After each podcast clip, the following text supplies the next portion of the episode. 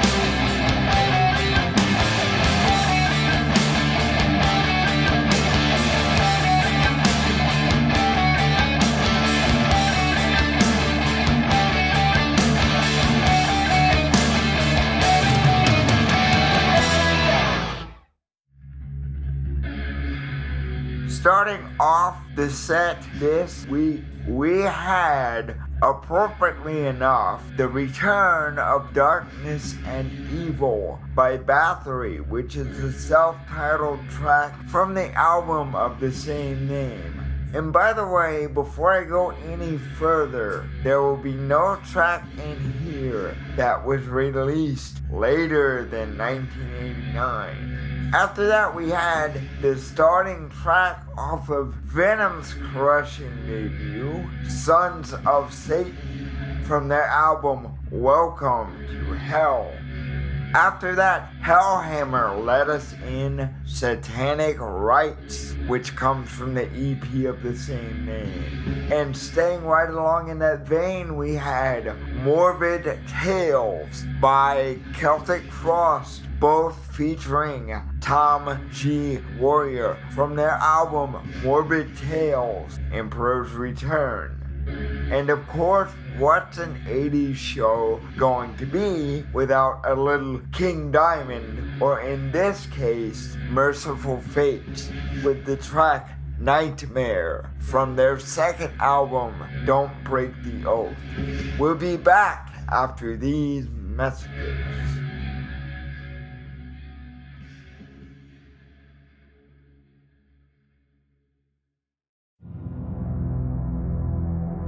In 1966, Anton LaVey created the Church of Satan, marking the beginning of the Age of Fire and Year One Anno Satanas. In 1969, he published The Satanic Bible, codifying Satanism as a religion, the first time it's been done in human history. In the name of Satan, ruler of the earth, king of hell, come forth from the pit, bestow the blessings of hell upon us. For we are your children, and we invoke thee this night. In 2001, I was appointed High Priest of the Church of Satan. In 2007, I published the Satanic Scriptures, further defining and expanding on satanic philosophy and greater magic ritual. Hail, Satan full of might! Our allegiance is with thee. Cursed are they. The God adorers. And cursed are the worshippers of the Nazarene eunuch. For the past 50 years, the Church of Satan has stood as the sole organization to define and defend Satanism as a religion. And though pretenders to the infernal throne have come and gone, we have stood the test of time and will into the future. Visit churchofsatan.com for more information and read the Satanic Bible and the Satanic Scriptures. Knowledge is the solution for ignorance. Hail, Satan! Hail, Satan!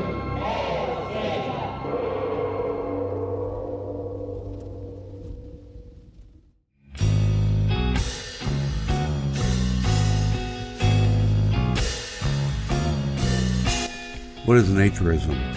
The history, practices, and other aspects of living a clothing-free lifestyle, all on The Naked Satanist, hosted by Warlock Jeff Ivins.